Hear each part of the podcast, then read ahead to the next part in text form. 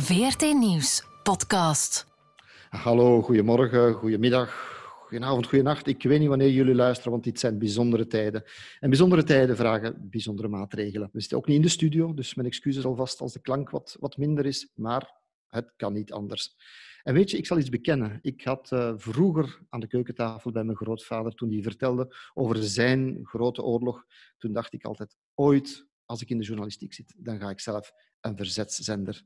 Ik maak mij klaar. En dan zal ik ergens in een kelder van onder de bommen in Aleppo, had ik dan gedacht, of in het puin van Mosul, van daaruit berichten. Of als wij overrompeld worden door de vijand.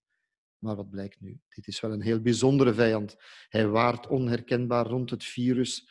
En we moeten gewoon allemaal in ons kot blijven. Dus ik zit hier nu, en zo had ik het mij niet voorgesteld, gewoon rustig, met een kop koffie, aan mijn laptop, met een micro, vlak bij mijn volkstuintje. En de zon schijnt. Het kan dus erger. Maar vooral wat ik wel mis, is mijn compaan. Dat is Vincent Bilot. De arme jongen, hij moet zijn vrouw entertainen, hij moet zijn kinderen bezighouden die naar school kunnen. En hij moet zijn radioprogramma's maken. En hij heeft het mij ook bekend, hij heeft een kuchje. Dus Vincent, we denken aan jou deze maand. Coraggio, man.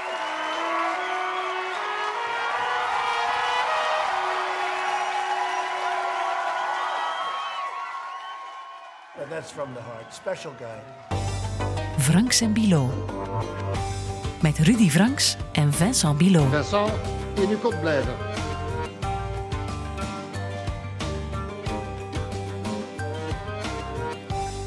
Ik had zo gehoopt dat het een geen corona-podcast zou worden.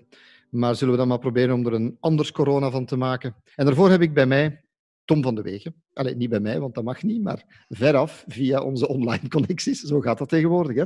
Dag Tom. Dag Um, hi. Kan je eens omschrijven wat je momenteel doet? Want dat zal heel veel verklaren waarom je bij ons zit natuurlijk. Ik ken jou als onze man in, in Amerika, in China vooral ook. En momenteel ook met uh, high-tech en allerlei dingen waar ik niet veel verstand van heb. Daar ben jij mee bezig.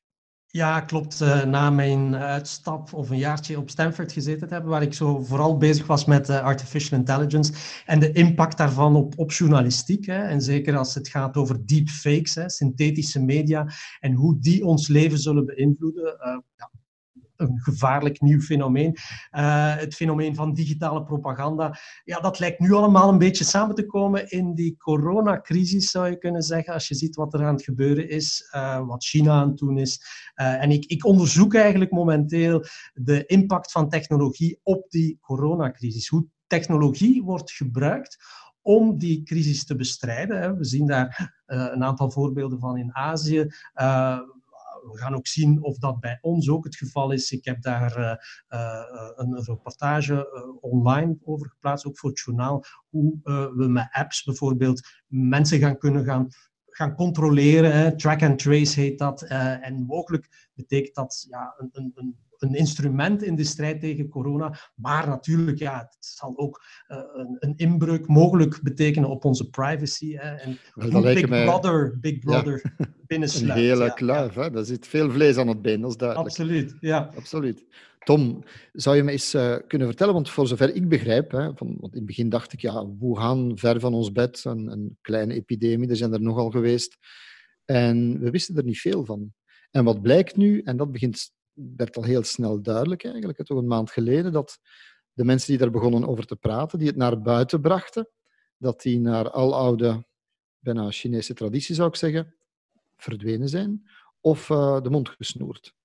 Uh, in de eerste plaats die dokter trouwens. Ja, het is, is een, een, een, inderdaad een, niet ongewoon fenomeen. Als je China een beetje volgt, hè, gebeurt het vaak dat klokkenluiders het zwijgen wordt opgelegd. Hè. En dat is eigenlijk wat, wat nu gebeurd is. Als je vijf jaar in China gewoond en gewerkt hebt, zoals ik, dan ondervind je aan de lijve uh, dat in China alles draait rond stabiliteit en harmonie. Hè, zoals ze dat uitdrukken uh, met een term van Confucius. Dus die communistische partij heeft eigenlijk maar één doel en dat is aan de macht blijven, kost wat kost. En dus alles wat die macht in gevaar kan brengen, bijvoorbeeld een dokter die waarschuwt in november al voor een mysterieuze longziekte en die, uh, die onrust kan veroorzaken bij de bevolking en vervolgens massaprotest kan uitlokken, wel, dat is een gevaar voor de stabiliteit in het land en dat kan de machtspositie van de partij natuurlijk in gevaar brengen. En dat is eigenlijk wat gebeurd is waar, waarom ze eigenlijk die, die dokter, waarom ze ook die burgerjournalist uh, hebben, hebben het zwijgen opgelegd. Hè. Li Zhehua vanuit uh, Wuhan,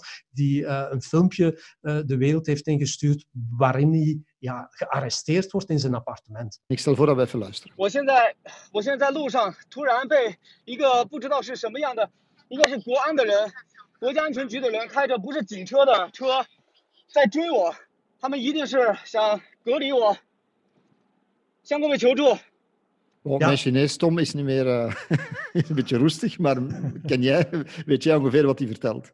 Ja, de man eh, beschrijft een beetje ja, hoe hij onderweg is. En plots eh, zegt hij van eh, iemand van de inlichtingendiensten eh, volgt hem met een undercoverwagen. Eh, hij kan dat niet livestreamen. Hij wil dat filmpje eh, eh, opnemen en opladen, eh, zegt hij, eh, in Wuhan.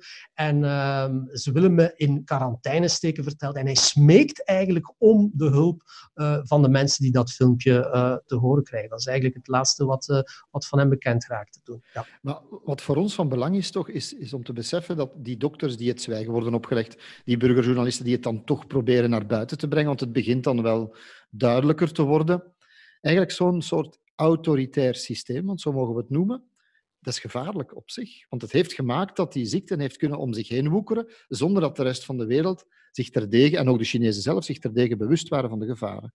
Ja, absoluut. Hè. Daar zijn eigenlijk heel cruciale weken, er wordt gezegd tussen de drie à vijf weken, zijn verloren gegaan.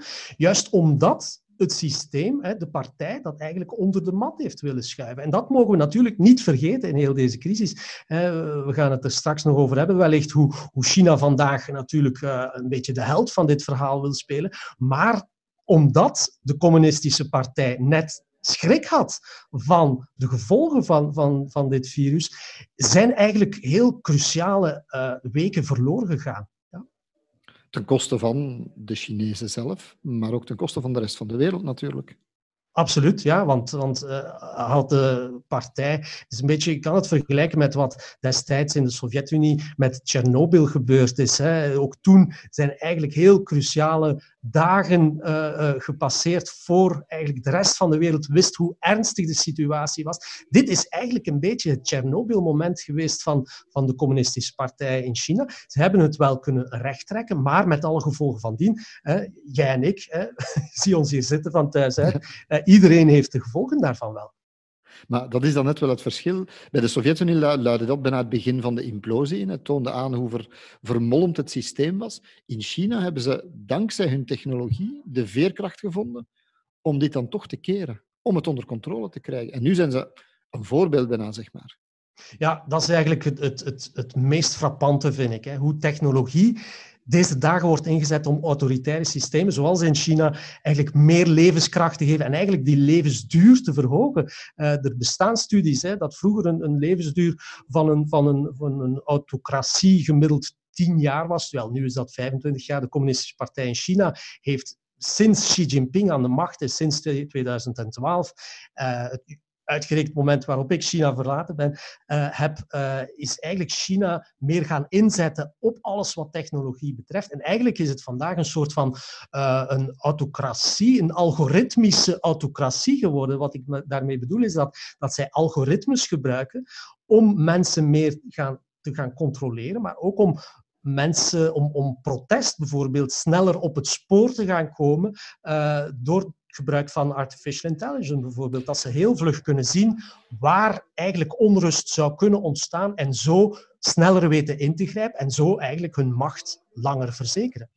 Maar, maar goed, laten we dat eens toepassen op dat, die corona-uitbraak. Hoe zijn ze dan te werk kunnen gaan, concreet? Want dat wil ik dan wel begrijpen.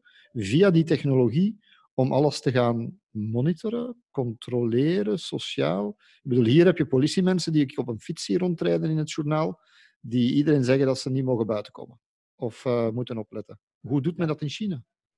Met Wel, er zijn, technologie. er zijn verschillende systemen. Hè. We hebben een aantal uh, voorbeelden gezien.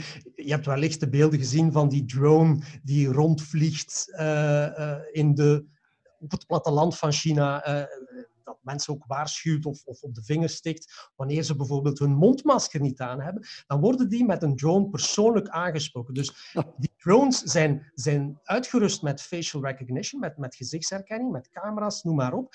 En politieagenten die dat besturen uh, vanuit een commandocentrum kunnen eigenlijk tot op de persoon nagaan van kijk, deze persoon die moet in zijn kot blijven en die heeft geen masker op en die kunnen die op de vingers stikken. Dat is eigenlijk een heel frappant beeld. Je moet dat zeker eens opzoeken. Dat is één. Twee, je hebt natuurlijk dat social credit score systeem dat eigenlijk sinds januari van dit jaar in voegen is in heel China. Tot voor kort was dat in verschillende steden van China, waarop mensen eigenlijk op basis van een puntensysteem uh, uh, ja, bepaalde privileges krijgen, maar van zodra ze fouten maken, um, worden die punten afgetrokken en kunnen ze bijvoorbeeld geen goedkope lening of kunnen ze geen vliegtuigticket en zo krijgen. Dus dat is een puntensysteem. Bijvoorbeeld als je het straat, de straat oversteekt, niet via het zebrapad en een camera herkent dat, wel, dan word je daar op de vingers voor getikt en krijg je eigenlijk strafpunten. Dat is een ander systeem. Ehm, nog een ander systeem, en eigenlijk loopt alles mooi samen uh, in China altijd, dat is de, de kracht van een gecentraliseerd regime, een DNA-databank, uh, waarbij DNA wordt uh, bijeengehouden van mensen. Hè, en eigenlijk kunnen ze op die manier heel veel informatie verzamelen. Maar Tom, Tom er zijn heel veel Chinezen. Hè? Allee, ik bedoel... Absoluut, ja. Dankzij, dankzij technologie, dat is de kracht van artificial intelligence, dat het eh, gescaled kan worden, zeggen ze. Hè? Dat het op grote schaal kan gebeuren eh, zonder dat daar uh, fysieke mankracht aan te pas komt, dat het algoritme eigenlijk heel snel uh, dat kan toepassen. En dat is eigenlijk wat we zien gebeuren in China sinds de laatste jaren, dat zij op die manier artificial intelligence inzetten. En nu met de coronacrisis zijn een aantal apps ontwikkeld waar eigenlijk alles mooi samenkomt, hè, zoals die Health Code app, uh, die eigenlijk ja, afkomstig is van Alibaba, hè, Alipay app, waarmee ze eigenlijk alles centraliseren, van, van uh, lichaamstemperatuur tot, tot ID-gegevens, tot, uh, tot ja, noem maar op, hè, waardoor je eigenlijk een kleurencode krijgt die eigenlijk gaat bepalen of jij verder mag of niet. Hè. Groen betekent, oké, okay, jij mag binnen in een dorp of in een compound, in een appartementsgebouw, noem maar op. Uh, uh, oranje betekent van uh, ja, je bent mogelijk een gevaar en rood betekent meteen in quarantaine. Dus dat zie je massaal uitgerold worden, vooral op provincieniveau, stedelijk niveau, nog niet nationaal. Um, maar ik denk dat dat een kwestie van tijd is voordat dat gebeurt. Dus dat is echt een tool, een Big Brother tool, waar alles samenkomt. En, en waardoor eigenlijk China in staat is om die crisis misschien wel beter te gaan controleren dan andere landen Hoe werkt die app dan? Want ik vermoed dat dat betrokken is en verbonden is met die drone in de lucht. En met, want hoe kan je nu weten hè, dat elke Chinees moet, die, die dat dan heeft, hoe, hoe weet hij dan dat hij voldoende, dat hij te, te hoge temperatuur heeft, dat hij dit mag en dat niet mag? Ik, ik, kan me dat niet inbeelden. Als ik een betaalapp heb, ja, die, die is gewoon, ik doe mijn klepje van mijn telefoon dicht en, en weg is hij. Dus, dus die betaalapp, die Alipay, eigenlijk, die is zo populair geworden de laatste jaren in China. Niemand betaalt daar nog uh, met cash. Dus eigenlijk is dat het, de eerste vereiste, dat iedereen die heeft en dat je daar eigenlijk mee moet gebru uh, van gebruik maken om, om te gaan betalen. Dus op die manier, en dat is eigenlijk ook altijd de vrees geweest van, van privacy-experten, dat als, als we naarmate we die apps in China meer en meer gebruikt zien worden, die gegevens die zijn officieel in handen van een privébedrijf, maar er is een, een cyberwetgeving in, sinds 2017 die zegt dat de overheid recht heeft op alle data die verzameld worden door bedrijven in China. Dus ja, dan, dan is de rekensom vlug gemaakt. Hè. De, de Chinese overheid kan op die manier eigenlijk alle informatie verzamelen via, via een tool, via een app zoals Alipay. Maar dus de Chinese overheid, om heel concreet te zijn, die weet welke temperatuur ik heb, waar ik mij bevind, of en, en waar ik niet mag zijn, enzovoort. Die, die weten dat allemaal op die manier. Ja, en die, die kunnen bijvoorbeeld met die drone zien, die politieman, ah ja, tja, die hoort daar niet, of, of die moet nu gewaarschuwd worden dat hij moet uh, rechtsomkeer maken. Ja, ja, ja, eigenlijk is dat uh, het ultieme Big Brother verhaal, zou je kunnen zeggen. Ja. Ik ben een absolute leek. Hoe, hoe kan het dan concreet werken met zo'n app? Wat kan een politieman daarmee aanvangen? Of, of hoe komt hij tot de gegevens waar hij iets mee kan komen, iets, iets mee kan doen? Je moet het eigenlijk begrijpen als een enorm uh, software systeem met persoonlijke informatie over burgers. Uh, dat kan verzameld worden op basis van verdacht gedrag, bijvoorbeeld door bepaalde individuen op te sporen, data afkomstig van checkpoints, uh, van beveiligheidscamera's met gezichtsherkenning, uh, van spyware op, op computers, van, van, uh, van wifi-sniffers, zoals we dat noemen, die, die gegevens van computers en smartphones verzamelen. En, en wat wordt er dan verzameld? Ja, bijvoorbeeld hoe vaak iemand bidt, hoe vaak iemand naar het buitenland reist, noem maar op.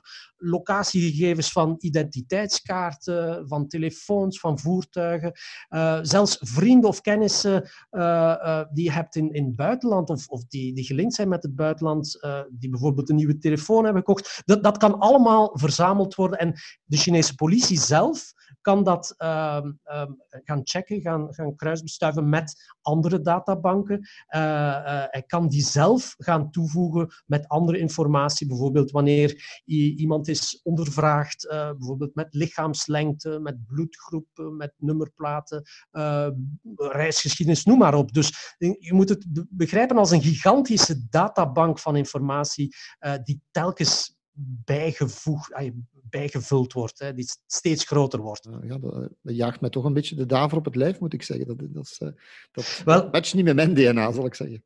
Nee, maar je ziet dat ook dat dat een voorbeeld is voor andere landen. Hè. Ehm, ehm, niet alleen China, maar ook Singapore, een land dat heel veel. Uh, China en Singapore leren veel van elkaar natuurlijk. Hè. De twee zijn heel met elkaar. Singapore was een voorloper bijna. Hè? Absoluut. Uh, daar zie je dat ook gebruikt. Uh, niet in die, in die mate, maar gelijkaardige apps. Ook, uh, ook in, in, in Zuid-Korea, waar aanvankelijk heel veel protest was tegen het tracen, tegen het tracken van, van coronapatiënten, zijn ze ook iets gelijkaardigs gaan installeren, waarbij zelfs kredietkaartgegevens gebruikt kunnen worden uh, van mensen. En dat wordt dan op een grote kaart geplaatst online, waarbij je als gebruiker kan zien uh, van oké, in mijn straat, daar zit een coronapatiënt, daar zit een coronapatiënt. Officieel is dat allemaal geanonimiseerd, hè, anonieme gegevens. Maar ja, het, we hebben in Zuid-Korea gezien dat mensen echt op jacht gingen naar de bolletjes op het scherm en zo op die manier konden zien wie die persoon was. Uiteindelijk zijn ze daar de laatste weken van teruggekeerd, dat, dat moet wel gezegd worden. Uh, maar andere landen zelfs Taiwan, een democratie, zelfs Taiwan gebruikt uh, gelijkaardige systemen. Uh, Hongkong gebruikt een, een, armbandje om, om mensen te gaan uh, tracen, noem maar op. Maar je kan zeggen dat dit een positief gevolg is. Hè? Je kan die epidemie, die pandemie, kan je die indijken, indammen. Maar dit is ontwikkeld, voor zover ik de wereld een beetje ken, om andere redenen waarschijnlijk. Hè? Ik kan mij, als ik me dan aan het verhaal van de Oeigoeren denk, of, of Tibet, die op hun manier. Dit is ontwikkeld om een bevolking onder controle, onder de knoet te houden. Absoluut. En, en, en Xinjiang, de provincie in het westen, uh, de Oeigoer, de moslimminderheid uh, uh, die daar zit, ja, dat is eigenlijk een beetje een testlab geweest de voorbije jaren. Veel van die, van die tools, van drones tot apps, tot, je, hebt, je hebt een bepaalde app die eigenlijk alles verzamelt, die zijn daar eigenlijk voor het eerst uitgetest. Hetzelfde met Tibet, eh, dat totaal ontoegankelijk is voor journalisten al jarenlang. Dat zijn eigenlijk testcases geweest en dat wordt dan geleidelijk uitgerold over de rest van China. Maar niet alleen China. Dus we hebben al gezien, Azië is een, een gretig afnemer van gelijkaardige technologie. Maar ook uh, Afrika bijvoorbeeld. Hè. Uh, eigenlijk is heel die algorithmic governance, hè, die digitale dictatuurstechnologie, is eigenlijk een van de belangrijkste exportproducten van, van China vandaag de dag geworden. Uh, tot en met de wetgeving toe, die, die letterlijk gecopy-paste wordt in, in landen zoals Zimbabwe, Oeganda, noem maar op. Dus dat is echt wel uh, een, een, een, een, een exportproduct geworden, zou je kunnen zeggen. Nu, om, om jou te kunnen volgen, hebben we op voorhand eens even contact gehad met professor Yves Moreau van de, van de KUL, die daarmee bezig is. En, en ja, hij heeft ons gewaarschuwd. Er is een heel bekend voorbeeld daarvan. Dat is uh, voor gezichtsherkenning. Een van de problemen is dat uh, uh, de herkenning van de gezichten van mensen die afkomstig zijn uit Afrika, um, dat die eigenlijk veel minder goed werkt dan voor blanken. Het kan zijn dat er een aantal intrinsieke technische moeilijkheden zijn, maar vooral uh, het is omdat die systemen worden opgebouwd op basis van data van uh, Caucasische uh, mensen, dus Europeanen, Amerikanen. En dus dat je eigenlijk data ontbreekt om die even goed te laten werken op andere bevolkingsgroepen. Een paar jaar geleden had een Chinees bedrijf een deal gemaakt met Mugabe in, in Zimbabwe om eigenlijk zeer goedkoop surveillantiecamera's met gezichtserkenning aan hen te, verkopen. in ruil voor de beelden van de, de bevolking van Zimbabwe. Ja, Tom, dus een, een, een dankbaar exportproduct. Een, een aantal dictators in, in Afrika bijvoorbeeld zullen daar gretig gebruik van maken. Betekent dit dat dictaturen eigenlijk op deze manier um, een langer leven beschoren zijn, autoritaire regimes, dankzij die uh, nieuwe technologie? Terwijl ik nog dacht, in ten tijde van de Arabische opstanden, dat technologie werd toen gebruikt als een middel van bevrijding. Hè. Dat was uh, een groot feest in Silicon Valley van kijk, wij hebben de vrijheid gebracht. Ja, Facebook dat, Revolution. En nu is het wel omgekeerd dat is altijd het verhaal geweest hè, van, van, van Facebook, hoe, hoe uh, de technologie mensen verbindt en hoe op die manier autoritaire regimes ja, uh, meer onder de loep zullen worden genomen en, en minder lang leven kunnen, kunnen leiden. Dat, dat hebben we gezien inderdaad met die, met die revoluties begin jaren 2009, 10, 11, noem maar op, die Arabische lente. Maar dat is dan wel gekeerd. Hè. Dat, dat zien we nu, dat die technologie door regimes zoals in China, de, in andere landen, dat die eigenlijk ja, protesten voor kunnen zijn. Dat ze eigenlijk Hoe komt dat eigenlijk? kunnen, kunnen opsporen. Wel ja, eh, dat zijn, dat zijn algoritmes die, die, zoals wij met VRT Nieuws eigenlijk tools kunnen inzetten um, online om te kijken van oei, daar is iets aan het gebeuren op basis van Twitter-gegevens, op basis van Facebook-gegevens, op basis van, van Google-gegevens, dat we kunnen zeggen van dat uh, lijkt interessant, daar kan nieuws in zitten. Wel, dat kan de overheid ook gebruiken en zeggen van kijk, daar is mogelijk uh, onrust aan het ontstaan, dat moeten we uh, de kop indrukken. Hè? Dus op die manier wordt, wordt, wordt massaprotest eigenlijk in de kiem gesmoord nog voor het, uh, ja, nog, nog voor het oprijst. Ja. Nou ja, we zitten natuurlijk maar in een momentopname van de geschiedenis. Als ik een, een lange sprong achteruit zou maken, dan zou je denken de boekdrukkunst heeft uiteindelijk wel... Oké, eerst waren het de kloosters en de, de Bijbel werd veel gedrukt, maar uiteindelijk heeft dat wel voor een verspreiding van ideeën gezorgd. De Sovjet-Unie is mee in elkaar gestort, omdat men begon met al die, die vluchtschriften en zo, kon men de mensen hun geest niet ketenen. In dit geval zou je toch hopen dat er, een, dat, er, ja, dat er ook op technologisch vlak wizards zijn die daar oplossingen voor vinden om dit te doorbreken. Je zou dat hopen, inderdaad. Die vijf jaar dat ik daar gewoond heb in China, heb ik uh, dat wel kunnen doen. Ik, er bestaan tools, VPN's, een Virtual Private Network bijvoorbeeld. Dat zijn tools die je kan installeren op je computer, waarmee je die, uh, die Chinese firewall, die grote Chinese vuurmuur uh, die het internet bepaalt, kan omzeilen. Wel, vandaag de dag is dat steeds moeilijker geworden. Uh, die, die VPN's worden massaal geblokkeerd. Dus China toont wel degelijk aan dat de informatie die Chinezen krijgen bepaald wordt door de overheid. Hè? Dus toegang tot, tot BBC, tot Facebook, tot uh, de New York Times, noem maar op, die wordt gewoon onmogelijk gemaakt. En dat is inderdaad, vroeger hadden we gedacht van op termijn internet maakt, maakt informatie voor iedereen toegankelijk. Maar we zien nu steeds en meer dat we naar splinternets gaan, hè, waarbij de overheid bepaalt wat je als lezer nog te zien krijgt. Diezelfde technologie wordt nu zelfs door Rusland gebruikt, hè, waardoor Rusland zijn internet volledig kan gaan afsluiten, uh, waardoor ja, internetgebruikers geen toegang meer hebben tot bronnen buiten het land. Dus ja, dat is een beetje naïef geweest van ons allemaal. We zijn daar misschien wel iets te naïef. En zeker de mensen in, in Silicon Valley, waar ik een jaar gezeten heb nu, ja, die, die geloofden heel lang in, in die, die zaligmakende rol van het internet uh, als, als katalysator van, van vrijheid en, en, en, en, noem maar op. Maar um, blijkbaar speelt de technologie nu wel degelijk tegen hen en, en kunnen zij op die manier ja, kan, kan informatie geblokkeerd worden, wel degelijk. Ja. Maar is dat dan ook geen... Oké, ik snap dat je dat kan binnen het eigen land beter gaan controleren. Ik, ik, ik durf denken dat er op termijn wel barsten in zullen ontstaan. Maar ehm, het is ook een wapen naar de buitenwereld. Hè. Als ik dan denk aan, aan allemaal hoe dat de, de Rusland en Poetin zijn, die technologie heeft ingezet om ook aan buitenlandse politiek te gaan doen. Hè om te gaan desinformatiecampagnes opstarten. Hoe ver reikt die arm van die nieuwe technologie van die machten als China of Rusland? Of omgekeerd Amerika ook. Hè? Ja, ja, we mogen Amerika, de rol van Amerika, uh, eigenlijk elke grootmacht doet het op dit moment, hè, uh, gebruikt die technologie.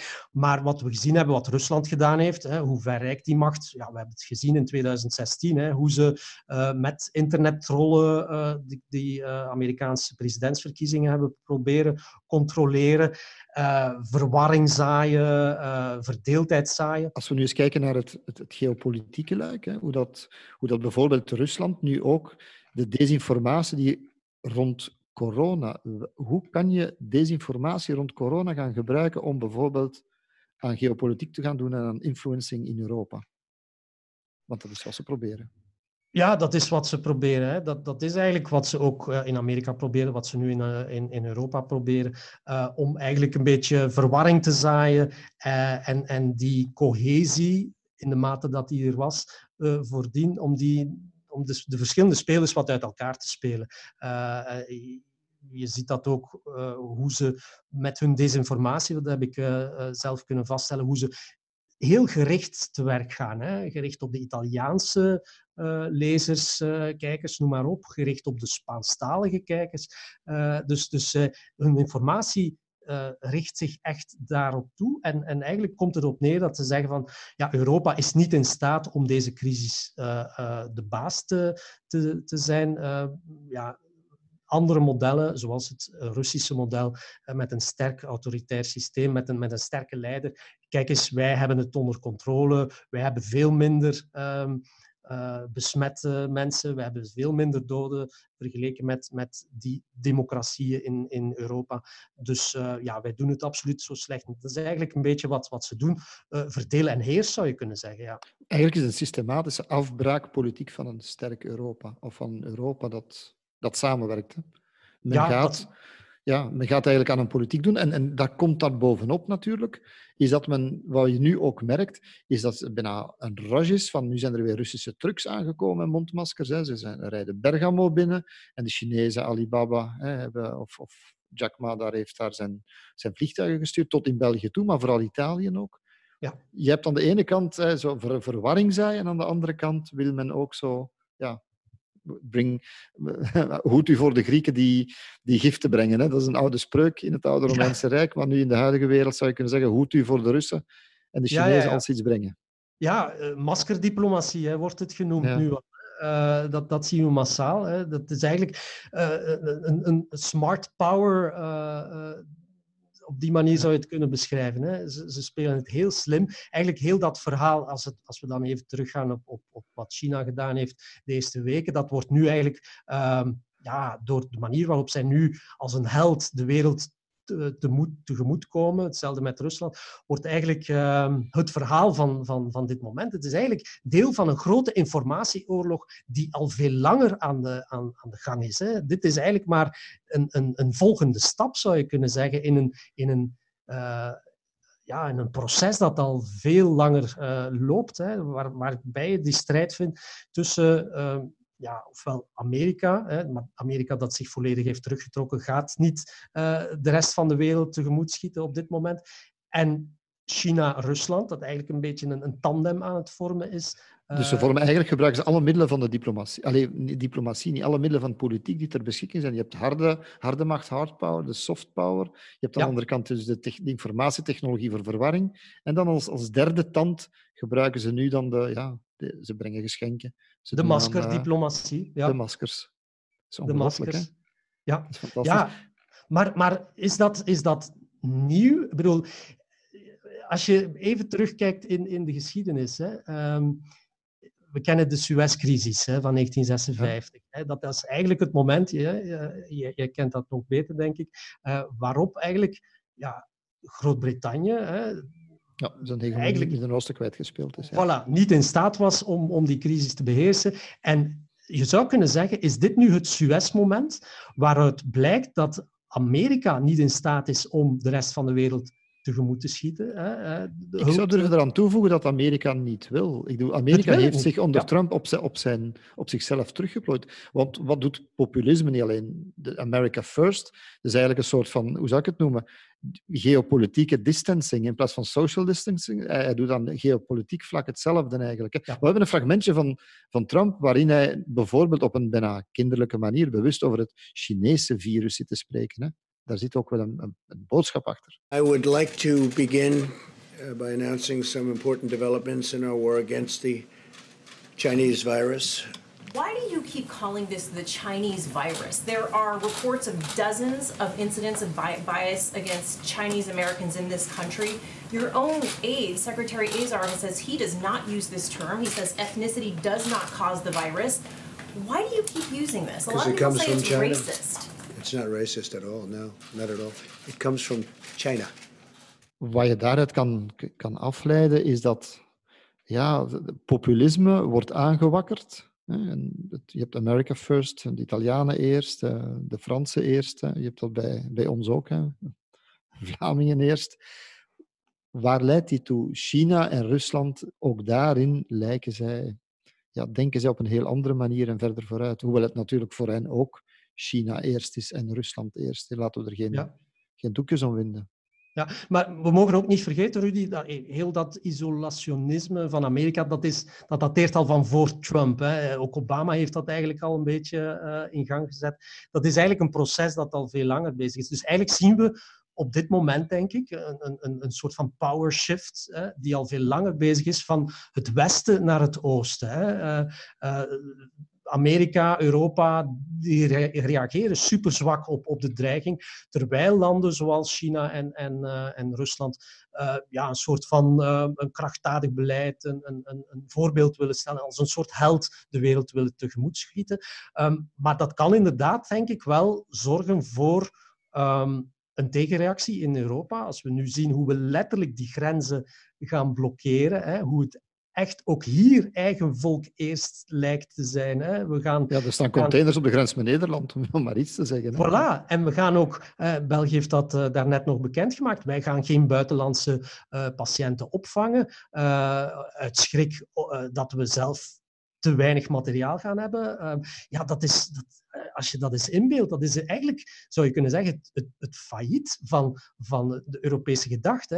De, de Servische president heeft het uh, een paar dagen geleden mooi verwoord door te zeggen van kijk, ik geloof niet meer in dat sprookje van Europese solidariteit. Het is ieder voor zich. Uh, en natuurlijk, ja, landen zoals Servië, zoals Italië, ook zoals Spanje, ja, die staan met, met smekende armen uh, uh, te kijken naar landen zoals China en, en Rusland. Ja, kan je hen dat. Je zou het ook kunnen omdraaien natuurlijk. Dat is een pleidooi voor een sterker Europa natuurlijk. Hè. Dat je sterker centraal kan optreden en kan coördineren en kan doen. Ja, maar dan is dit toch wel een gemiste kans, denk ik. Uh, absoluut, absoluut. Maar Europa, maakt. Het ja, tuurlijk, tuurlijk. Ze reageren laat. En Europa reageert ook op een, op een, op een niet symbolische manier. Hè. Een veel kostbaarder manier, namelijk door die bazooka van, van economische steun die ze gaan klaarmaken van 750 miljard en dat soort dingen. Dus dat is van een heel andere orde, dat misschien extreem veel belangrijker is voor de landen als Italië op termijn. Alleen een vliegtuig vol met mondmaskers, dat is wat, wat wij in de pers brengen, wat, wat, wat de, mensen zien en wat ze graag horen. Maar om op dat van Amerika terug te komen, eigenlijk ga je terug naar een Amerika, want dat isolationisme is daar altijd al geweest van voor de twee wereldoorlogen. Hè. En eigenlijk de, het naar buiten komen van Amerika hangt samen met de rol van Amerika als de wereldleider of een, een wereldmacht. Die terugplooien is eigenlijk een teken van zwakte. Wat, wat je zegt, wil dan eigenlijk zeggen dat is na deze crisis de volgende stap gezet in de overdracht van de supermacht van Amerika naar de supermacht China wordt. Ja, er werd al uh, langer dan vandaag gezegd dat de, de 21ste eeuw de eeuw van China wordt. En uh, dit moment lijkt dat nog dichterbij te brengen, denk ik. dat we we zien hoe, hoe Xi Jinping eigenlijk van bij uh, zijn aantreden, hè, de Chinese president van bij zijn aantreden, een beetje eigenlijk een, een strijd heeft aangenomen tegen alle wat, alles wat westerse waarde is, democratie. Wij, wij kunnen het uh, veel beter. Hè, en, en dat zie je nu eigenlijk is dit een, een bijna een, godsgeschenk, zou je kunnen zeggen, om, voor China om te tonen van kijk, ons model werkt veel beter en wij gaan eigenlijk onze rol die we vroeger hadden, tot voor 200 jaar geleden, uh, gaan wij terug opnemen. Hè. Vergeet niet, hè, de oude boetade, ja, Zhongguo, uh, de Chinese term voor, voor, uh, voor China, het Rijk van het Midden, alles draait rond China. Gaan we in de hoofden terug? van de Chinezen. In de hoofden, in de hoofden van de Chinezen. Maar we, zien, we zien dat wij echt ook letterlijk afhankelijk zijn van, van uh, China. Alles wordt daar, ook voor deze crisis, werd ook alles daar al uh, grotendeels geproduceerd van, van zaken die we, die we gebruiken. Dit was eigenlijk zou, zou je kunnen begrijpen als een unieke kans voor Europa om terug uh, eigen industrie uh, uh, maar ik denk, een boost te geven. Maar dat, ja, ik dat denk omdat dit, misschien, misschien is dit ook het moment voor Europa om zelf een eigen ja, om het roer om te gooien. Niet alleen qua Europese eenmaking natuurlijk, maar, maar ook qua hoe dat we gaan produceren, hoe de productieketens zijn. Hoe, je, je merkt dat we, dat we te afhankelijk geworden zijn tegen de globalisering in. Maar ik vermoed dat de lessen die uit deze crisis getrokken worden, dat is nog uh, stof om veel over na te denken en veel over te praten. Ik denk dat we daar nog, nog hele podcasts kunnen over vullen. Absoluut. Moeten we ja. nog wel eens vragen. Om nog eens ja, ja, ja, het is nog maar het begin, denk ik. Hè. Ik denk dat we inderdaad later gaan terugkijken op dit moment van, ja, het is een keerpunt geweest. Ook voor Europa, uh, maar ik denk wel dat het uh, hoog tijd is ook voor Europa om in gang te schieten. Uh, ja, ik ben zo'n beetje de oefening aan het maken geweest van, van de grote data van de, de voorbije... Ik noem dat de stroomversnellingen van de geschiedenis van de voorbije 30 jaar. Je hebt 1989 gehad, hè, daar de muur die valt. Mm -hmm. Dan heb je, je hebt 9-11 gehad, de grote bankencrisis gehad. En nu heb je dit. En telkens speelt het zich af op een ander, op een ander niveau. Hè. Het niveau van grenzen die wegvallen, niveau van beurzen en een economisch systeem dat instort, terreur, dat oorlogs- grensoverschrijdende conflicten zijn, met religie erbij. En nu krijg je dit ontastbare, waarbij alles bij elkaar komt. Dus ja. de lessen die gaan er getrokken worden, alleszins. Dank u wel, maar de vraag... Ja, absoluut. nee, nee, zeg maar, we kunnen dat toch knippen. Zeg maar, zeg maar. Ja, nee, nee, nee. Maar ik vroeg me af wat jij daarvan denkt. Ik bedoel, hoe lang zal het weer duren voor alles weer terug naar het oude is? En, naarmate wij nu terug onze grenzen gaan afsluiten, fysiek, letterlijk, zetten we niet een grote stap terug. Hè? Je ziet dat zelfs met de kleinste zaken die nu veranderen. Uh, ik, als we het hebben over de invoering van, van de lage emissiezones, die nu worden teruggedraaid. Hoe eigenlijk ja, hoe moeilijk zal het worden voor mensen om terug te gaan naar die periode voor corona? Uh, en, en geldt dat ook niet voor Europa? Hè? Landen, dat gaat niet uh, Europa... we, gaan niet terug, we gaan niet terug naar voor Europa. Ik denk dat er in onze, in onze hersens wel dingen aangepast zijn. Ik denk dat we...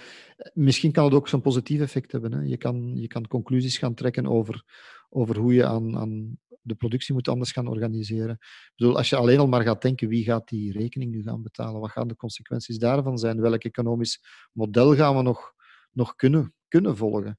Ja, zowel op, op vlak van psychologie, op vlak van economie, op vlak van, van politiek. En dan is de veiligheid en, wat jij zegt over, over het, de technologie, wat, welke rol die gaat spelen. Er gaat zoveel veranderen, maar voor mij is het niet zo duidelijk, als je nu over tien jaar zou terugkijken, wie de grote winnaar gaat zijn. Dat is nog niet zo duidelijk. Misschien gaan we dat zelf wel zijn, als we het roer kunnen omgooien. Laat ons hopen, Rudy. ik wil positief eindigen. Ik wil, ja, ja, ik wil bent, het gesprek bent... een beetje positiever maken. Absoluut, je, nee, je hebt daar gelijk in. Dreigen we niet een belangrijk stuk van de wereld en een groot deel van de mensen over het hoofd te zien? En dan denk ik in de eerste plaats aan die plekken die ik eigenlijk jammer genoeg maar al te goed ken.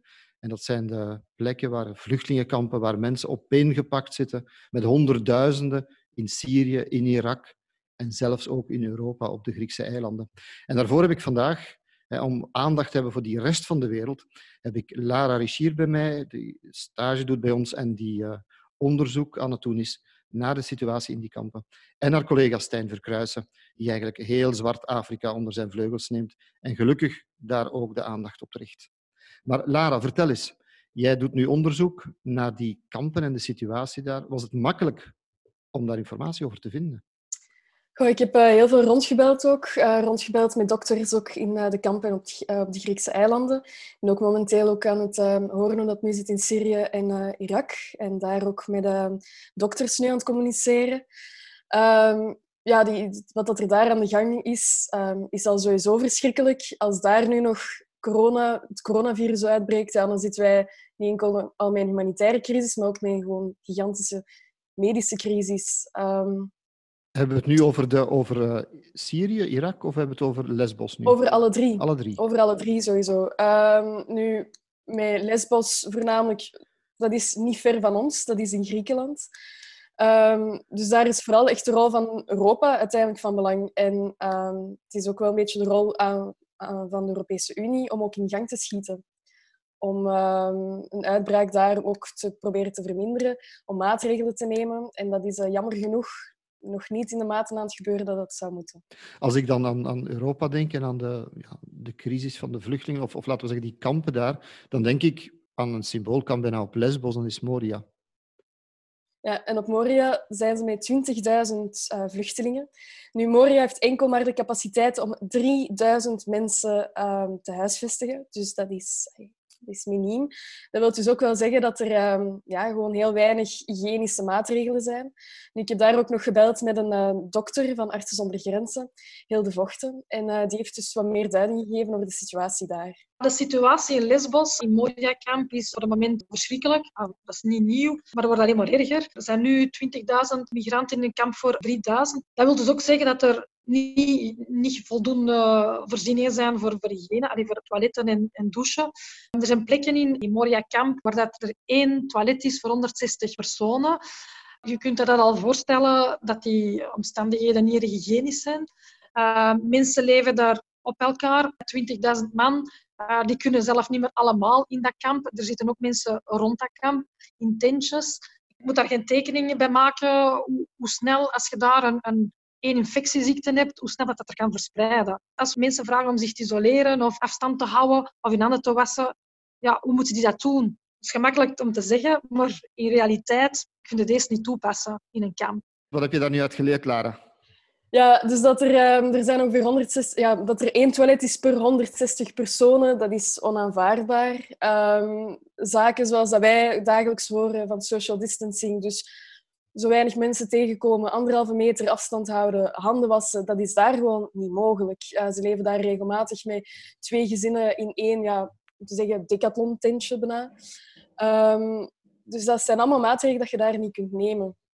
Dus idealiter, wat er daar zou gebeuren, is dat de, in eerste instantie de risicogroepen daar worden geëvacueerd. Dus dat wil zeggen de ouderen, zieken en de jongeren. De Europese Commissie heeft daar gisteren ook wel um, maatregelen rondgenomen uh, in een vergadering. De conclusie daar is geweest dat ze meer druk zouden gaan uitoefenen op Griekenland om actie te ondernemen. Dat wil zeggen, wat de Europese Commissie wil, is dat er die risicogroepen verplaatst zouden worden naar andere delen van die eilanden, waar dat ze dan wel in quarantaine zouden kunnen worden gezet um, en waar dat er meer gerichte hulp kan aangeboden worden. Maar eigenlijk, als ik het goed begrijp, wat Europa zegt, is van Griekenland doe meer moeite en doe iets anders. Ja, maar wat doen ze zelf? Zelf zijn ze op dit moment ja, niet veel aan het doen. Um, dus, um, ja, er is toch een tijd lang sprake geweest bijvoorbeeld van die jongeren, die minderjarige, niet begeleide minderjarige jongeren. Ja, om daar dus een aantal is, van ehm, over te hevelen dat is dan het Europees Parlement, dus losstaand van de Europese Commissie, wil graag dat dat verder wordt gezet. Dus dat die jongeren nog wel um, geëvacueerd worden uit die kampen en naar Europese landen worden gebracht. Um, nu, de Europese Commissie heeft daar, is daar nog niet op ingegaan, eigenlijk, op die vraag, dat dat verder wordt gezet, dat plan. Nu, landen die daaraan zouden deelnemen zijn Frankrijk, Luxemburg, Duitsland. Uh, België heeft daar nog geen antwoord uh, op gegeven. Nu, dat ligt nu wel wat stil. Uh, Luxemburg heeft ook al duidelijk gemaakt dat ze geen interesse meer hebben om daaraan deel te nemen, zolang dat corona een risico blijft. Terwijl dat uiteindelijk in die landen um, het wel gemakkelijker is om mensen in quarantaine te zetten gedurende twee weken, wat dat daar niet de mogelijkheid is. Dus als ik het goed begrijp, samengevat 20.000 mensen in een, in een kamp waar er maar 3.000 kunnen zitten, geen faciliteiten, geen social distancing. De Grieken moeten ze dan maar op het eiland verspreiden op een andere manier. Als dat niet gebeurt, blijven ze daar binnen zitten, bij elkaar. is het kamp afgesloten van de buitenwereld? Wordt het, is het een soort van lockdown, een beetje zoals bij ons de, de opvangcentra voor, voor asielzoekers, dat daar ook dingen mee gebeuren? Of, of, of zijn er al gevallen bekend? We uh, weten er niks van. Op dit moment zijn er nog geen gevallen. De Griekse overheid heeft als maatregel genomen dat er per uur 100 vluchtelingen het kamp mogen verlaten.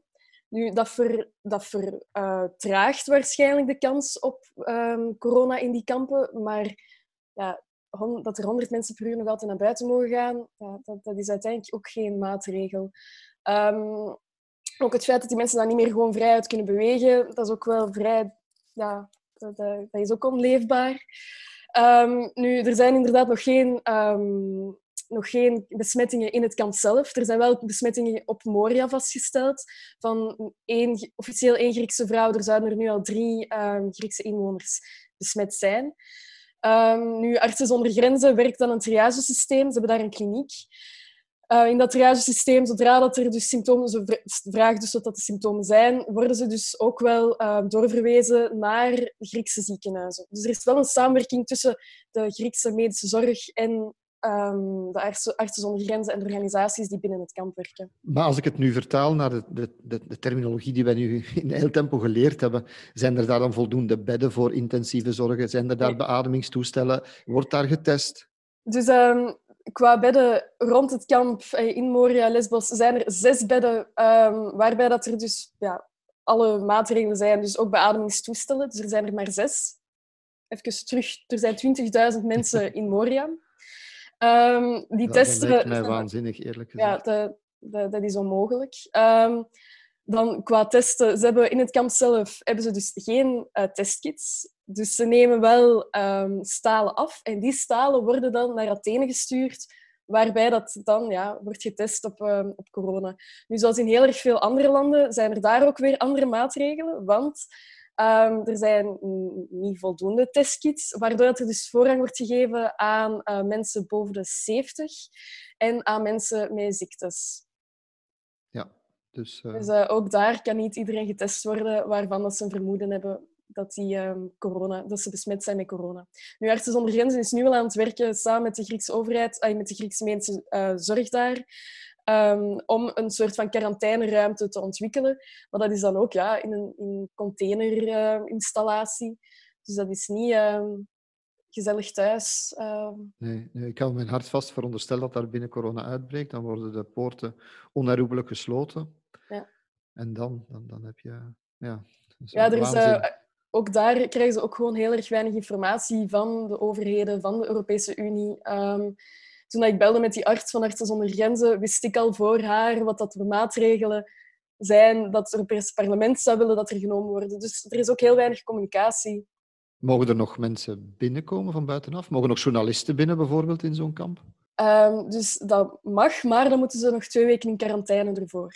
Dus, uh, dat is dus ook, als je journalist wil binnengaan om te gaan kijken ja. wat er iets is, moet je eerst twee weken in quarantaine gaan. Eerst twee weken in quarantaine gaan. En dat geldt dus ook voor dokters. Uh, want er komen nu deze week vijf nieuwe dokters van Artsen zonder Grenzen naar het kamp. Maar die moeten dus ook vijf weken in quarantaine worden geplaatst. Vanaf volgende week zou er, ook, zou er meer medische um, hulp komen, dus meer um, dokters en verplegers. Um, maar ja, die moeten ook allemaal eerst twee weken in quarantaine. Want het, is, het grootste risico is dat het um, het virus in de kampen zou binnengeraken door buitenstaanders. Dus dat is een risico ja. dat ze ook niet kunnen nemen.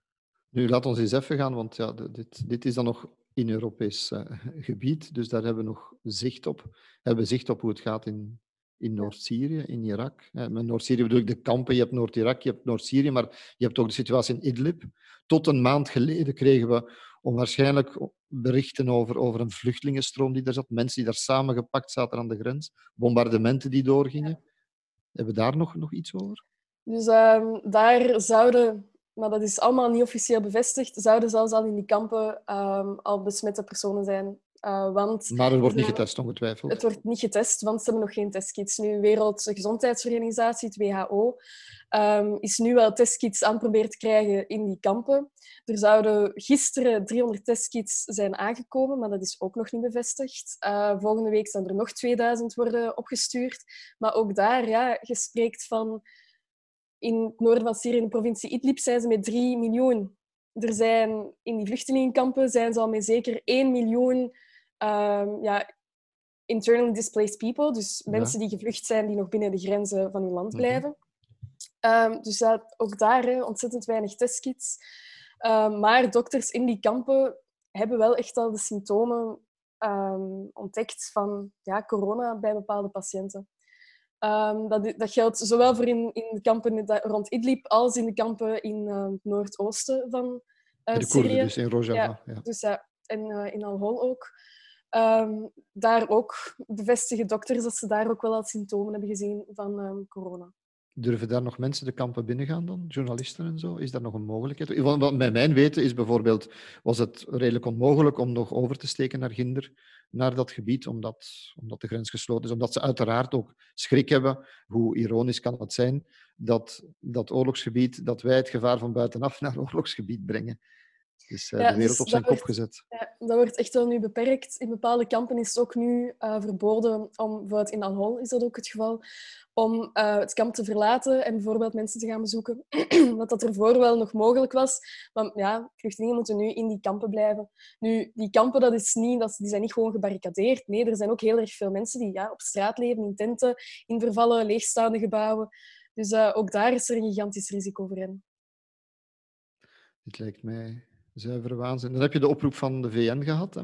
Die zeggen van laten we een wapenstilstand invoeren. Ja. ja dan dus, eh, ehm, kunnen we tenminste ons aller aandacht van heel de wereld richten op, op de pandemie, op corona. Ja. Wordt daar ja, voorrang gegeven? Ja, ja, ja. Ehm, ik heb het ook uh, net gelezen. Ja, dat zou geweldig zijn, maar um, Vallen de bommen zelfs dan... ja, op dit moment heb ik daar nu nog geen weet van.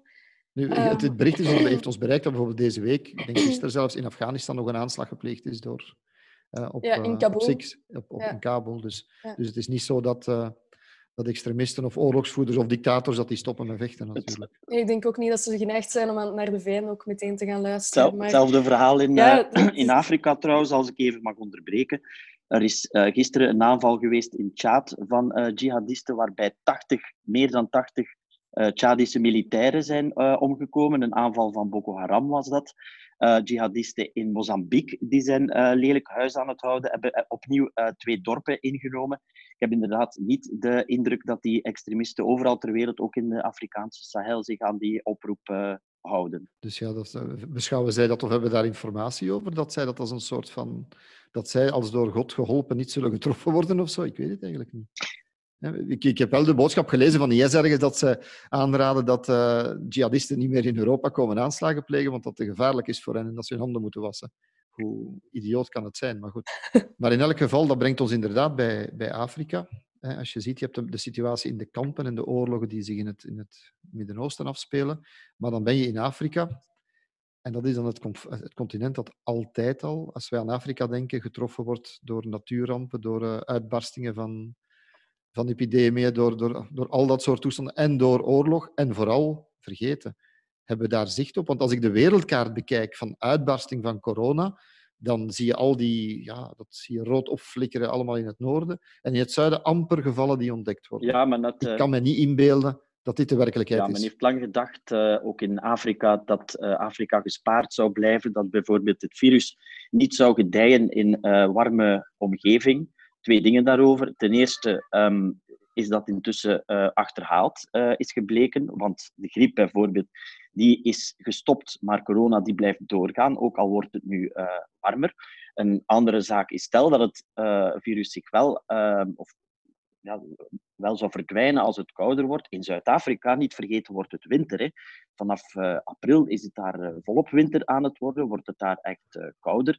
En uh, duikt de griep op en uh, corona zal daar zeker uh, ook opduiken. Maar het, het, het lijkt dus niet zo te zijn dat Afrika gespaard blijft, want sinds dit weekend um, zien we bijna een verdubbeling om de twee, drie dagen van het aantal gevallen. Als je daarbij rekening houdt dat er weinig testkits zijn in Afrika, dat maar heel weinig mensen getest worden, um, dan zijn er eigenlijk, is, er een veelvoud uh, van de mensen die uh, zullen besmet zijn. Als je bijvoorbeeld Congo neemt, er zijn nu enkele tientallen mensen officieel besmet, bevestigd uh, besmet met corona. Wat niet veel is uiteindelijk in een miljoenenstad als Kinshasa of Wat niet veel is, inderdaad, maar dokter uh, Muyembe, dat is de man die de coördinatie van de ebola-bestrijding uh, in handen had, die heeft nu ook de coördinatie van uh, corona in handen, die zegt er lopen waarschijnlijk meer dan duizend mensen rond met corona op dit moment in Kinshasa. En niet alleen in, de rijke, in het rijke centrum, hè, waar de diplomaten wonen en waar de Congolezen wonen die naar het buitenland gaan en dat virus meenemen, naar Congo, maar ook in de cité uh, is dat nu uh, opgedoken. En daar gaat het natuurlijk heel snel. Er zijn heel veel mensen die besmet zijn op dit moment, daar ben ik heel zeker van uh, in Kinshasa. Dus, en als, heb je er zicht op in, in Kinshasa, hoe, dat, dat daar, hoe mensen daarop reageren? Ik bedoel, begint daar zo een soort van paniek te komen of niet? Of lachen ze dat Wel, Ik heb gisteren nog gewhatsappt met een journalist die ik daar ken. Um, die um, zegt 40% van de Congolezen gelooft niet uh, dat ze zullen geraakt worden door uh, corona. Voor hen is het een ziekte van de blanken en van de rijken. Als je ziet wie, er, uh, wie corona heeft, dat zijn heel vaak ministers die zich vaak zelf niet houden aan de regels die ze zelf opleggen. Hè. Om een voorbeeld te geven, in Kenia is een, um, een gouverneur teruggekomen uit Duitsland Um, hij weigerde om zich te laten testen. Hij weigerde om in corona te gaan. En intussen blijkt dat hij andere mensen besmet heeft. Um, in uh, Botswana leggen ze een algemene lockdown op. Zeggen ze aan de mensen, je mag niet meer reizen. En wat doet de president van Botswana? Diezelfde dag die gaat naar de inauguratie van de president van Namibië. Uh, waar ook corona is uh, opgedoken. Dus voor de mensen is dit een ziekte van de rijken, van de blanken, van de VIP's voor 40%. Maar nu blijkt dat corona toch wel opduikt in de volkswijken. Ja, nu beginnen meer en meer mensen te geloven dat corona toch wel zal zijn. En wie geïnformeerd is, die gelooft ook wel dat die, uh, die, dat gevaar bestaat. En die journalist zei bijvoorbeeld, ik kan niet anders dan elke dag gaan werken. Ik leef van dag tot dag. Ik uh, verdien vandaag wat ik vandaag uitgeef. Dus morgen moet ik opnieuw geld verdienen om weer eten te kunnen kopen. En ik ben bang dat als ik thuis kom, mijn gezin, die blijft thuis, maar ik ben bang dat ik ebola zo in mijn gezin ga meebrengen. En de realiteit is dat zijn gezin niet is zoals wij wonen, hè, ik, mijn vrouw en drie kinderen, maar dat ze nog met kinderen van de broer en de zus en uh, de oma's en de opa's, dat ze dikwijls met twintig man in een klein huisje wonen, drie, vier generaties onder één dak. Dus probeer zomaar eens een uh, lockdown. Hè, wat wij proberen, de generaties gescheiden te houden, dat is daar helemaal niet uh, houdbaar. Dus um, uh, een tragere verspreiding van het virus door warmte wordt daar helemaal gecompenseerd door de manier waarop mensen leven in die enorme steden. Kinshasa is een stad van 11 miljoen mensen. Lagos, waar het virus ook aan het uitbreiden is, is een stad van 21 miljoen inwoners. Dus die verspreiding gaat heel snel en alle lockdown-maatregelen, alle maatregelen, uh, de social distancing en zo, dat is, dat is bijna niet mogelijk. Mensen gaan te voet en met het openbaar vervoer, met taxis, met busjes naar hun werk, naar de markt. Uh, in die busjes zitten niet tien mensen, hè? er zijn tien plaatsen in een bus. Nee, daar zitten ze met 20, 25 mensen in. Daar zitten ze op elkaar in elkaar gezicht te ademen en te hoesten. Dus wie, uh, uh, als je weet dat één mens uh, bij ons drie anderen besmet, dan denk ik dat dat daar een veelvoud is. Stijn, hier word ik stil van. Amai, ik bedoel, als wij ons in Europa zorgen maken over zijn er genoeg bedden, lekker in Italië, en bij ons van oké, dat is zo de, de grote norm waar we zien dat er voldoende bedden en beademing is. In Amerika is het bedden en beademing en wie kan het betalen, want heb je ziekteverzekering. Als je dan naar Afrika kijkt, maar die bedden, dat is geen van die dingen. Die bedden, dat is, dat is, dat is een, een drama. Hè. Als je kijkt, uh, Kinshasa, 11 miljoen inwoners, uh, die hebben 40 beademingstoestellen in de verschillende ziekenhuizen. Hè. Oh dat God. is nog erger, dat denk is een ik. Klein ziekenhuis, dat is een klein ziekenhuis bij ons op de buiten. In heel Burkina Faso zijn er een vijftiental intensive care uh, bedden. Um, het aantal dokters per inwoner, als je dat bekijkt, um, is dat bijvoorbeeld in een land als Nigeria 1 op 2500 inwoners. Bij ons is het, uh, ik denk, 3 of 4 per 1000 inwoners. Uh, gewoon de aanwezigheid van dokters. Dus ook als je dan beademingstoestellen hebt, ik heb, gebeld, ik heb gesproken gisteren nog met um, een dokter van het Tropisch Instituut van Antwerpen, die uh, advies geeft aan de Congolese uh, regering. Die zegt, het is niet alleen de, de, de, de beademingstoestellen die problematisch zijn, ook zuurstof. Gewoon zuurstofflessen vinden, dat is al een probleem. Bescherming voor de dokters, zoals mondmaskers en dergelijke, dat is ook gigantisch problematisch. Uh, men ziet nu in ziekenhuizen dat dokters en verplegers niet meer gaan werken uit angst om besmet te worden.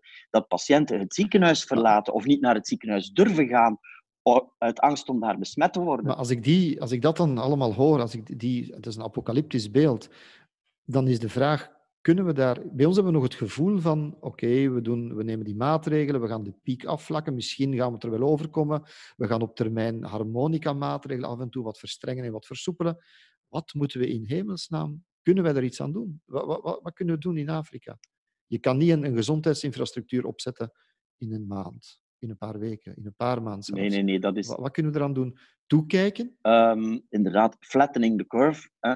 Um, um, dat, dat, dat heb je dus wel, dat, je moet die wel heel plat maken uh, in Afrika.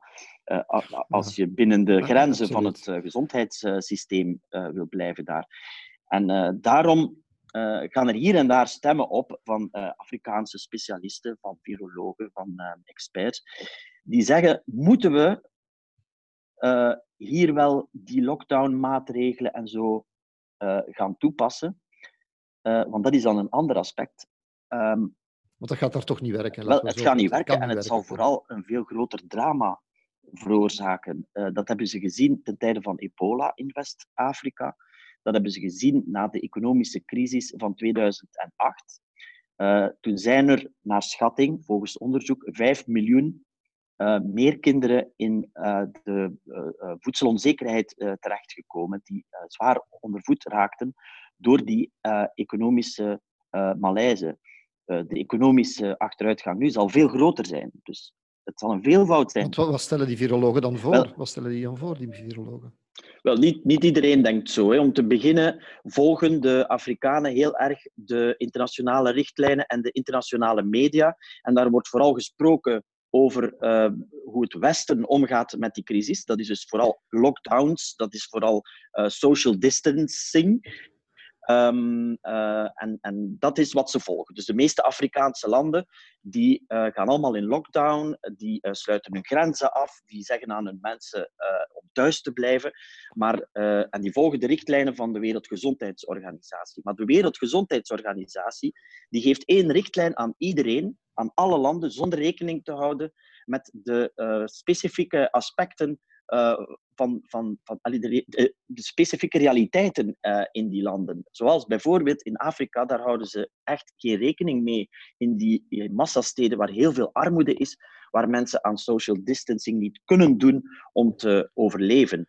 Um, dus die experten waar ik het nu over heb, waar ik uh, over las de laatste twee dagen, die zeggen misschien moeten we ons de vraag stellen, um, kiezen we voor het verliezen van een aantal uh, ouderen. Er zijn zoal, sowieso minder uh, oudere ja, mensen. Ja, want als je kijkt naar, naar de... oudere Italië veel ouderen, dus die, die gaan weg in, in, in Afrika. Ja. Misschien moeten we dan de groepsimmuniteit, komt dat weer naar boven? Wel, Al die jongeren gaan sterk genoeg zijn?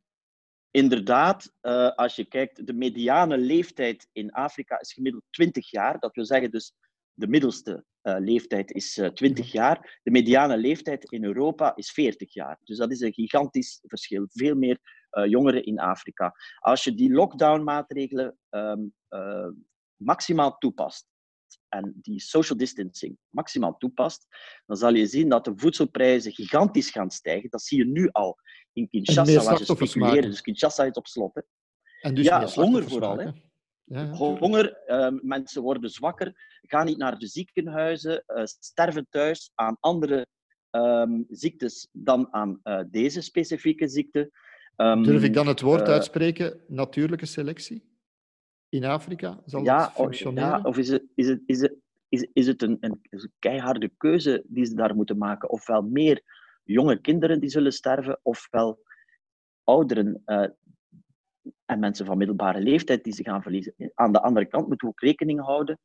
In landen als Zuid-Afrika bijvoorbeeld zijn heel veel mensen met een verzwakt immuunsysteem door HIV-AIDS, uh, door uh, tuberculose. Ja, dat zijn ook vogels voor de kat. Hè. Dat zijn uh, mensen die, die veel zwakker zijn dan, dan dus wij. natuurlijke Dr. selectie. Moyembe, ja, ja, dokter Moyembe, waar ik het over had, die, zei, die verwacht dat deze ziekte een sterftegraad van 10% zal hebben. Hoger dan, dan we dat kennen in, in Italië en Spanje bijvoorbeeld. Maar hoe groot gaat de sterftegraad zijn, dat, dat, dat kan je niet weten als al die lockdown-maatregelen massaal worden toegepast. Het is een heel moeilijk uh, dilemma waar ze mee zitten. En je ziet nu dat het een economisch drama wordt voor Afrika. De olie-exporterende landen, zoals Angola en Nigeria, um, die zien hun uh, olieinkomsten kelderen. 70% van de inkomsten van Nigeria zijn afkomstig van olie. Een vat olie kostte 60 dollar Vorig jaar dacht ik 30 dollar vandaag.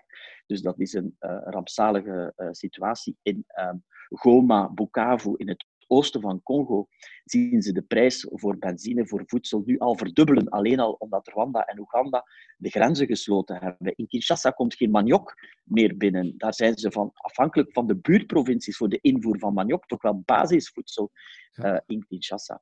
Ehm, dus ik verwacht de komende eh, weken en maanden, en dat zal echt langer duren in Afrika dan bij ons in Europa, verwacht ik echt wel drama's. Dat is geen positieve noot om op af te sluiten, Stijn, maar, uh, maar het is wat het is. Ik denk dat we dit nog heel nauw in de gaten zullen moeten houden. Er wacht hier nog veel werk, absoluut. Want als het hier bij ons gaat minder, dan zal het... Ja, het gaat een heel andere evolutie kennen, Ginder. Oké, okay, heel erg bedankt om uh, aan het ja. gesprek mee te doen. Um, zowel Tom van de Wegen, Stijn Verkruis en Lara Richier. Dank je wel. Voilà, onze nieuwe podcast zit erop. Een heel bijzondere in bijzondere tijden, met bijzondere maatregelen natuurlijk. Um, ik hoop dat jullie in jullie lockdown in uw kot iets aan hebt en uh, de blik op de wereld niet verloren gaat op die manier.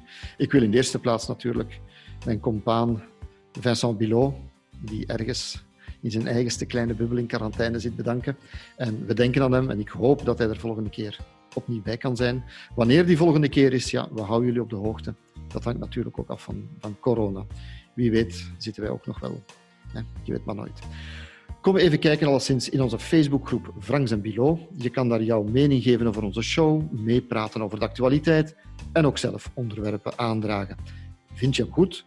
Geef ons dan een review in je podcast-app. Dat helpt andere luisteraars om ook Franks en Bilo te ontdekken. En in deze tijden toch geen overbodige luxe om een vertrouwde stem te horen, denk ik.